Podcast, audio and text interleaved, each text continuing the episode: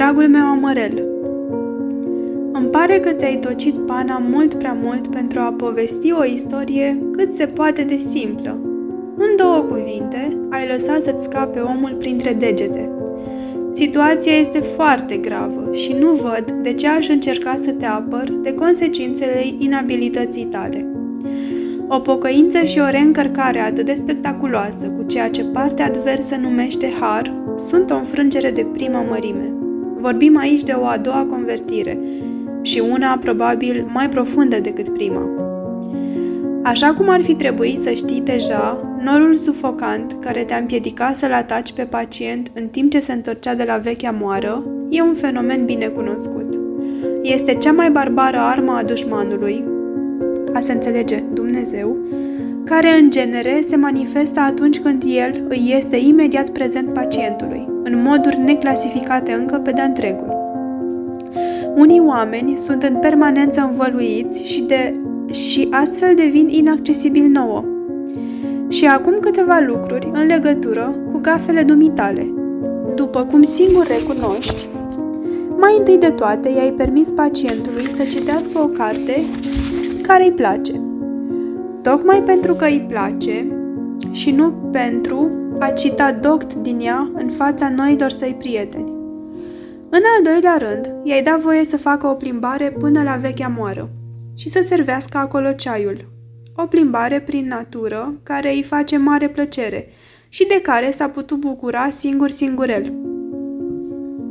Cu alte cuvinte, i-ai îngăduit două plăceri cât se poate de reale. Mare netot mai ești, dacă nu-ți dai seama ce pericole se ascund aici. Durerile și plăcerile au însușirea că sunt incontestabil reale. Prin urmare, atâta timp cât se află sub imperiul lor, omul are la îndemână un reper al realității. Dacă pentru a-ți damna pacientul ai fi apelat la metoda romantică, făcând din el un fel de Harold Infantele sau un Werther care să-și plângă de milă la nesfârșit pentru nefericiri imaginare, atunci ar fi trebuit neapărat să-l ferești de orice durere reală căci firește, 5 minute de veritabile dureri de dinți ar fi dezvelit amărăciunile romantice de poleială, le-ar fi revelat stupizenia, iar ție ți-ar fi demascat stratagema. Dar tu ai încercat să-l afurisești conducându-l pe calea lumii, adică oferindu-i vanitatea, agitația, ironia și plictisul costisitor împrobodite în chip de plăceri. Cum a fost posibil să nu vezi că o plăcere reală era ultimul lucru din care ar fi trebuit să-l lași să guste? Nu ți-ai dat seama că are să distrugă pur și simplu, prin contrast, toată butaforia pe care te-ai chinuit atâta să o prețuiască? Și că soiul de plăcere pe care i-a oferit-o cartea și plimbarea era cel mai periculos dintre toate, care să-i curețe sensibilitatea de crusta pe care i-o acopereai și care să-l facă să-și vină în fire, să se vindece. Ca să-i pregătești despărțirea de dușman, ai încercat să-l desparți mai întâi de sine și făceai deja progrese. Acum totul s-a dus de râpă. Știu foarte bine că și dușmanul urmărește să-i despartă pe oameni de ei înșiși, dar că el altfel procedează. Nu uita că lui chiar îi sunt pe plac târătoarele astea și că în mod absurd pune mare preț pe statura lor de indivizi. Atunci când în ceea ce îi privește pe oameni vorbește de lepădarea de sine, el înțelege pur și simplu ca ei să renunțe la stridențele unei voințe egocentrice. Dacă ei îi fac vrerea, el chiar le dă înapoi personalitatea întreagă și se mândrește, în mod sincer mi-e teamă, că atunci când vor fi ai lui pe deplin, se vor descoperi mai ei înșiși decât au fost vreodată. Așa încât, dacă se bucură să-i vadă sacrificându-și până și cea mai simplă voie de dragul lui, nu vrea în ruptul capului să-i știe dezbărați de natura lor proprie din vreun alt motiv. Pe când noi exact asta urmărim – cele mai profunde preferințe și impulsuri ale unei creaturi umane sunt materialul brut, arsenalul minim cu care a dăruit-o dușmanul. E întotdeauna un punct câștigat să o putem despărți de ele, chiar și în chestiunile cele mai lipsite de importanță. E oricum de dorit să înlocuim preferințele reale ale unui om cu standarde ale lumii, ale convenției sau ale modei.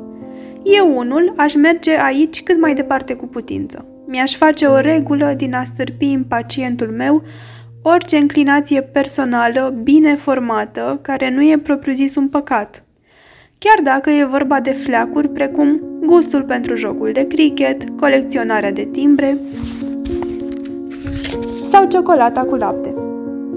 Astfel de lucruri, te asigur, nu au nimic de a face cu virtutea, doar că emană o aură de inocență, smerenie și uitare de sine, în care nu prea am încredere. Simplul fapt că cineva se bucură cu adevărat și dezinteresat de vreun lucru al lumii, numai de dragul acelui lucru și fără să-i pese vreun pic de ce zic alții, îl înarmează automat împotriva unora dintre cele mai subtile strategii de atac pe care le putem noi aplica.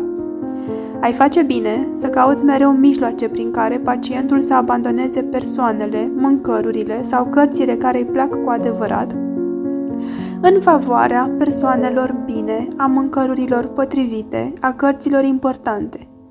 Am avut un caz unde s-a putut vedea cum mari eforturi de atragere în ispita ambițiilor sociale au pălit în fața gustului încă și mai puternic al individului pentru ciorba de burtă cu oțet.